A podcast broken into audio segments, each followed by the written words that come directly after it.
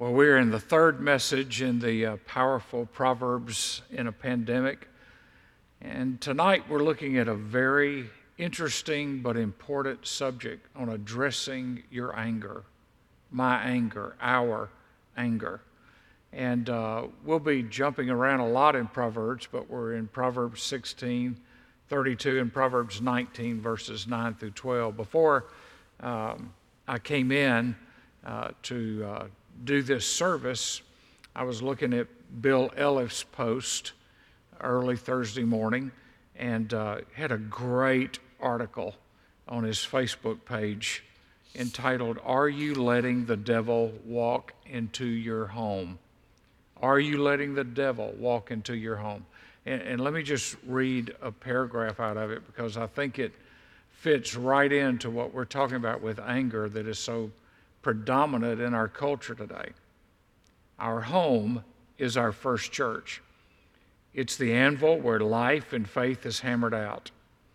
If we are to be warriors, the battlefront is first and foremost in the battle for our families. But we better know the enemy. If we're not careful, very, very careful, we can open up doors in our home for his advance. We can let Him take advantage of us and gain access in the place we least expect it and do not want it. And Paul talks about, Bill goes on in this article to talk about the three areas that Satan gets access, and one is deception, two is anger, and three is unforgiveness. And we're going to deal with some of those uh, just in this message, overarching ideas in this message. But we are in an angry time and an angry culture. Uh, COVID has accelerated that. Uh, the culture has accelerated that. Politics has accelerated that. Social media has accelerated that. I mean, everywhere we turn, there are people that, if you put on their tombstone what they were about this year, it would be they died ticked off uh, we've just got a lot of angry people, but God has a word about anger and how we deal with it. Uh, we all agree it's not getting any better. There's, there's spousal abuse, there's child abuse, there's domestic violence, there's, eh, we get angry watching the news, we get angry sitting in traffic, we get angry in the grocery store line, uh, at a traffic light, we get angry about social issues, and injustice. Kids throw temper tantrums. Teenagers slam the door. I mean, we see evidence of anger everywhere. As I was looking through my files, I found this article in, from USA Today in July of 2000 by Karen Peterson entitled, Why is Everyone So Short Tempered? Look at what she says. Leading social scientists say the notion the nation is in the middle of an anger epidemic that, in its mildest forms, is unsettling and at its worst turns deadly. The epidemic rattles both those who study social trends and parents who fear the country is at a cultural precipice. We have lost, and much because of anger, our moral, our ethical, our biblical bearings uh, within the home, within the church, and within the culture. But there is appropriate anger. Paul talks about in Ephesians be angry and sin not. Do not let the sun go down on your wrath, on your anger, and do not give the devil an opportunity. What Paul is saying is that uncontrolled anger does give the devil an opportunity to get into your heart, to get into your home, into your conversations, and the devil will look for every weapon he can to blow up a situation. Anger, in and of itself, is not sin. Uh, Psalm 7 and verse 11 God is angry with the wicked every day. When God is angry, it did not lead him and does not lead him to sin. There's a wrath against anger because it's a sin against the holiness of God. And so, wrath is the effect of sin, but mercy is the character of God. It's like two sides of the same coin. God's wrath is a settled opposition of his holiness to evil. So there's an appropriate anger. God's wrath and God's anger are mentioned 300 times in the Bible. Our God is a consuming fire. When his character or his name is marred or maligned or discredited by a lost world and a godless society, he rises up against that. Whether it's the children of Israel worshiping the golden calf, or Noah and the ark and the flood over sin, or Jesus driving the money changers out of the temple, or even Jesus rebuking the disciples for trying to keep the children away, or Jesus speaking against dead religion. There is a righteous indignation, there is a righteous anger. Proverbs 19 and verse 9 A false witness will not go unpunished, and he who tells lies will perish. Luxury is not fitting for a fool, much less for a slave to rule over princes. A man's discretion makes him slow to anger, and it is his glory to overlook a transgression. The king's wrath is like the roaring of a lion, but his favor is like the dew on the grass. What the writer is saying is a man's discretion makes him slow to anger is the same thing as Paul saying, Be angry and sin not. Know how far to let it go and know what to really be angry about. Now, think about the book of Acts. When Paul uh, shows up in uh, Athens, there, there's a spirit in him that was stirred up in Acts chapter 17. Uh, Leonard Ravenhill said Paul was angered at the sight of Main Street in Athens watered, covered, walled in the temples with false gods. J.B. Phillips says it this way While Paul was there, his soul was exasperated beyond endurance at the sight of a city so completely idolatrous. We should hate what sin has done to us and to this world what the devil has done to us, what the demonic influences have done to us, what hatred has done to us. But there's an appropriate response to it. Paul was angry at the power of false religions, at how the devil had blinded the minds of unbelievers, at the devotion of the people to empty idols. He was frustrated that people just did not see their need for the grace and love and forgiveness of Jesus Christ that the intellectuals mocked the resurrection. Now, the second thing is we need to agree that there is a problem. It's one thing to be angry, it's another thing for that anger to control us. And we cannot cross the line and let anger speak for us and turn sinful. Proverbs 16 in verse 32 He who is slow to anger is better than the mighty, and he who rules his spirit than he who captures a city. To rule our spirit takes the Holy Spirit. It takes the controlling power of God in our life. You see, our temper is the one thing we lose, but we never really lose. You know, somebody says, I lost my temper. Well, we don't really lose it because we get it back and we lose it and we get it back and we lose it. I, I love this quote from Will Rogers People who fly into a rage seldom make a good landing. So let's look at some verses in Proverbs. Proverbs 14, 17. A quick tempered man acts foolishly, and a man of evil devices is hated. In your notes, you'll see a point. How does anger express itself? Let's just look at a couple. First of all, bitterness, feelings of resentment that we think we've been wrong. Bitterness. The, the, the book of Hebrews talks about a root of bitterness growing up inside of us, and that root will bear fruit of bitterness. We just never get over it, and just the thought or mention of an event or a person brings anger to us. wrath. The Greek word for wrath means to burn. A lot of people have a slow burn, and anger smolders just under the surface. It, it's easy for, you know, the switch to be triggered. Explosive anger, that's, that's when it just comes out. That's when it just comes out in rage. We, you know, we grit our tree, teeth and we try to hold it in, but at some point it, it just explodes. Evil speaking. That's when there's loud confrontational speech. I hate you. I should have never married you. I wish we'd never had kids. I can't believe you got into this. It's your fault.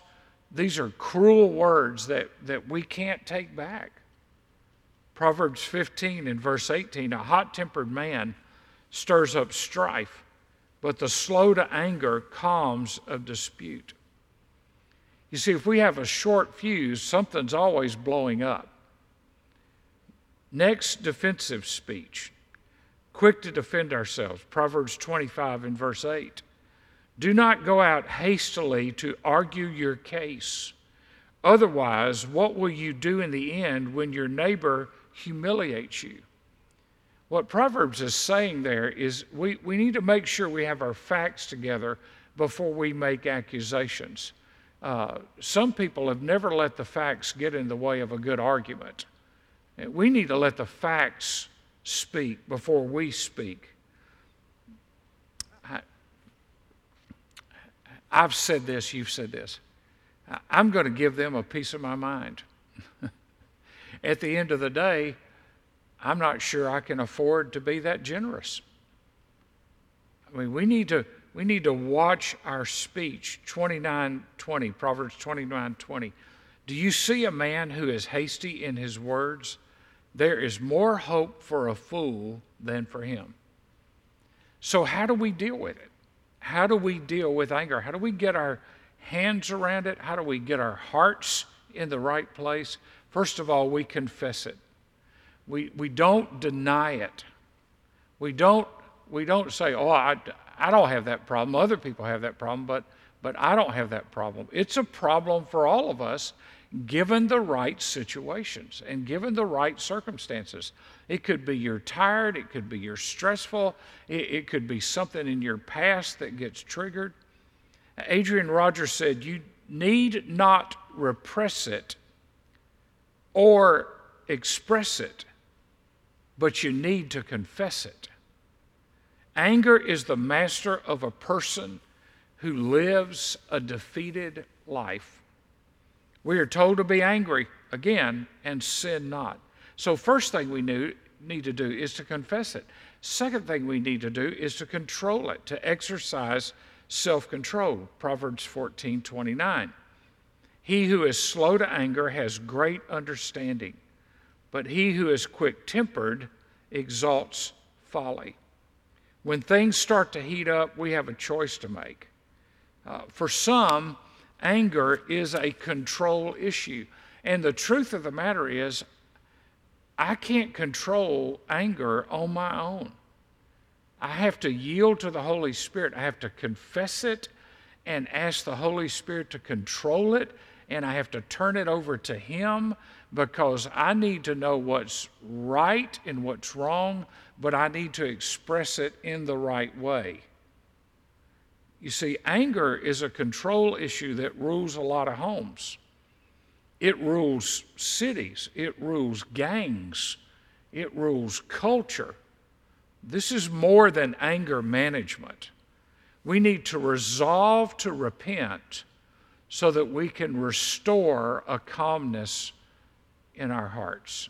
So, to control it, I need to resolve that I'm going to repent of it so that I can restore, by the grace of God, a, biblical perspective. Romans 12 21. Do not be overcome by evil, but overcome evil with good. James 1:20 The anger of man does not achieve the righteousness of God. Now we need to address the reasons. And there are four overarching reasons in Proverbs for anger.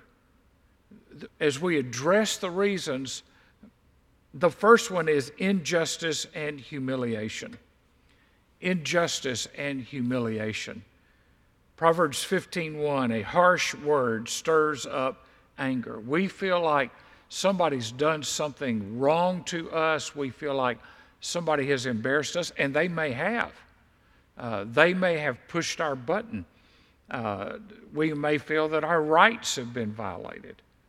Uh, Peter Wilkes said, Anger is our explosive response to a denial of our significance. Our explosive response to a denial of our significance. We, we feel somebody hadn't treated us right. We feel that there's been an injustice, that something's been done unfairly, somebody's attacked our worth. And so there's injustice and humiliation. Some people just like to humiliate other people. Secondly, there's imitation. Now, that may seem weird, but when you look at what the writer of Proverbs says about the wise and the fool, uh, if we follow the foolish, if we follow the foolish person, we're imitating them. And he says in chapter 22 and verse 24, "Do not associate with a man given to anger, or go with a hot-tempered man, or you will learn his ways and find a snare for yourself." Anger is infectious. We become like the people we spend time with. One angry man can stir up a crowd. We can get sucked into the mob mentality. Proverbs 29 11, a fool gives full vent to his anger. And when we get to that point, we rarely step back and evaluate the consequences or how we're looking to other people. Proverbs 19:19 19 in the Living Bible says a short-tempered man must bear his own penalty. You can't do much to help him. If you try once, you must try a dozen times. So imitation, we spend time with people, we learn their ways, and it becomes a snare for us. Thirdly, frustration. We can get angry out of frustration.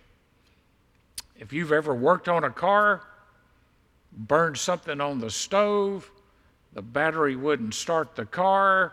If you've ever found somebody late for a meeting and you sat there and sat there and sat there and they didn't text you or call you or tell you they were running late, I mean, you can get frustrated.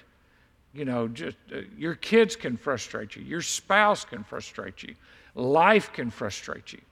I mean, on your drive to celebrate Thanksgiving and Christmas, and on your drive home, there's probably going to be some expressions of frustration. Proverbs 17 14, starting a quarrel is like breaching a dam. You see, we build up until we explode. And when we do, it sours relationships. It clouds our thinking. It makes us live an undisciplined life. Proverbs 17 14 is the Old Testament version of Matthew 5 9. Blessed are the peacemakers. So there's this tie between Old and New Testament about how we need to think when we're frustrated. We need to acknowledge God's help, that we need help. I need it. You need it. We need help. There are times, moments, and seasons in my life when I've just been angry. And, and you've had those, and I've had those. And, and your emotions get stirred up, and, and you get frustrated, and, and you feel like things aren't going your way, and, and, and you just get angry. And we need help. We've all been there. We've all been there. Anger is too often justified, and seldom does the angry person look for help. It's listed in Galatians 5:19. Now the deeds of the flesh are evident. Notice that anger is in this listing of the deeds of the flesh. Immorality, impurity, sensuality, idolatry, sorcery, enmities, strife, jealousy, outburst of anger, disputes, dissensions, and factions.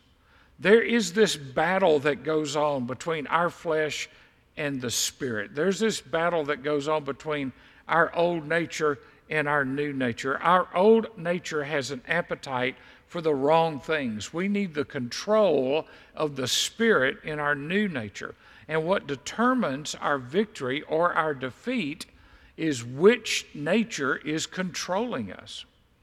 Williams translates verse 17 as these two are opposed to each other so that you cannot do anything you please. Until we acknowledge that we can't handle it, we can't have victory. Paul places anger in this list of adultery and idolatry and sorcery or witchcraft or uh, factions. It's a heart problem. And until we deal with it, we can't overcome it. It's our natural tendency, it's the old man. It happened in the first family of the Bible with Cain and Abel. This dates back to the children of Adam and Eve, and it's been going on for millennia. Romans 12 19, vengeance is mine, I will repay, says the Lord.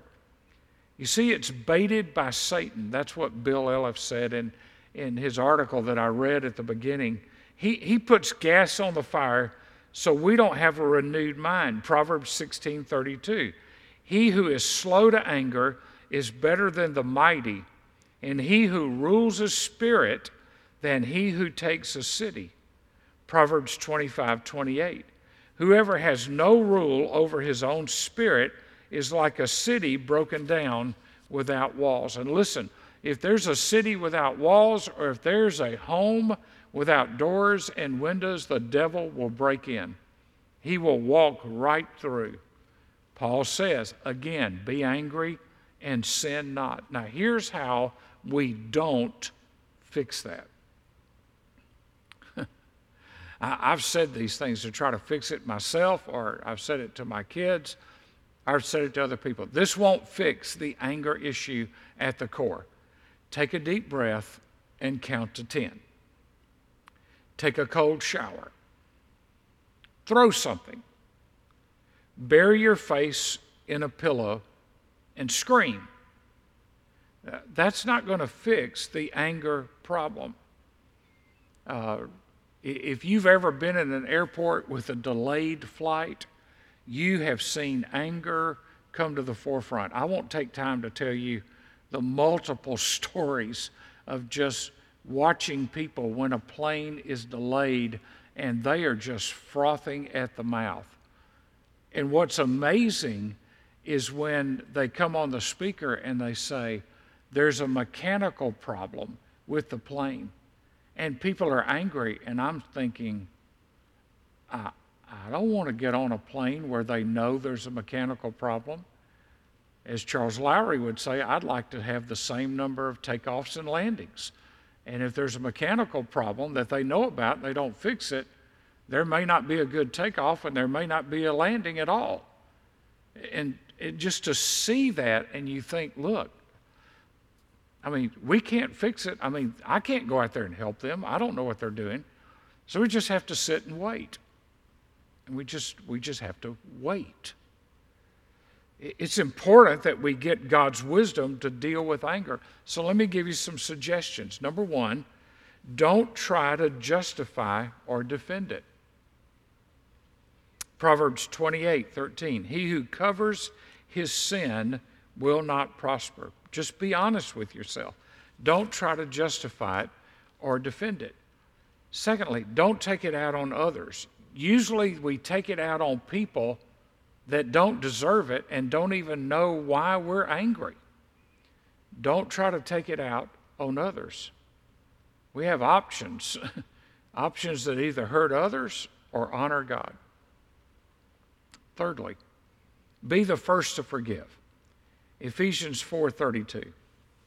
Be kind to one another, tenderhearted, forgiving one another, just as God in Christ also forgave you. Be the first to forgive. It means I give grace when even it's not deserved. Number four, ask God for the power of the Holy Spirit in you. The fruit of the Spirit is self control. That's one of the evidences of the fruit of the Spirit. So ask God for the power of the Holy Spirit in you. Number five, if you lose control, confess it to God and the other person. If you lose it, confess it. Number six, pray for wisdom. Pray for wisdom. That's why you read Proverbs, the difference between wisdom and folly. Oh, I see. This is what a wise person does. This is what a foolish person does. And one of the characteristics of a foolish person is they never get wisdom. They never get wisdom. Number seven, submit to God, resist the devil, and he will flee from you. Now, the last point, this is a five point message acknowledge there is a time for righteous anger. Billy Graham said in a book he wrote, I think it was in the 1950s, uh, or maybe the early 60s, called The Seven Deadly Sins. Billy Graham said, We are to have righteous indignation at sin and corruption and immorality round about us. We are to have righteous indignation at some evil corruption in high places that is uncovered from time to time. The Lord was justifiably angry when he saw people being abused or beaten down or misused or stepped on. When we see people being hurt, there should be a righteous indignation. When we see children being trafficked, when we see children that have to be taken out of a home and put into foster care because of abusive situations or, or other situations, it, it should raise in us a righteous indignation that this is not right. God needs to revive our homes, He needs to save people from their behavior that's hurting children. When we mistreat children, when we see people who promote filth and self filth and hatred and immorality and pornography and drugs, it should make us angry. But righteous indignation. Adrian Rogers said, Take the Christian who is a limp dish rag. He wants no trouble. He doesn't want to make waves. He doesn't want to get involved. Frankly, he could stand an infusion of holy anger. We're not to be limp dish rags in what goes on in the culture. I would remind you of, of uh, Andy Andrews' book, How to Kill 11 Million People, and how the Jews were killed because Hitler hated the Jews and he hated uh, the gypsies and others so much. And the church ignored it. The church in Germany, the church in America, the church in the world ignored it. That's wrong. That's being a limp dish rag for fear that it might somebody might get angry at us. We need a little holy anger. Listen to these words that Adrian wrote in his book on emotions. Where there is holy anger, one is angry at the right time, for the right reason, in the right place. Were it not for irate Christians, we would have sweatshops where little children slave 16 hours a day, seven days a week. Were it not for righteous indignation, slavery would be practiced in the Western world. Were it not for holy anger, women would be treated as slaves. In our cities across America, we must have a baptism of righteous indignation. We must become angry and sin not. Now, can I add a few things to that list? And these are not political, they're biblical. They're biblical because it's what Jesus did what the church did when people were mistreated. Let, let me just add a few to the list. Racism should make us angry. Social injustice should make us angry. Disrespect for authority should make us angry. Not treating others with respect should make us angry. People being used by others who have a godless agenda should make us angry. A closing thought. Jesus never became angry when he was mistreated, but he stood up for others when they were mistreated. Jesus never became angry when he was mistreated, but he stood up for others when they were mistreated. Folks, to sum that up, we need to be the champion of people that can't be champions for themselves. And we need to love in ways and stand for things that matter to the God of heaven who hates sin but loves sinners. Father, I thank you that uh, you've told us how to act and how to react. And Lord, we would all admit multiple, multiple, multiple times when we failed at this. Uh, God, forgive us for being angry about the wrong things and not having a righteous indignation about the right things. Help us by the power of your Holy Spirit in this climate in which we live that when we are angry, that we sin not. For I pray it in Jesus' name. Amen.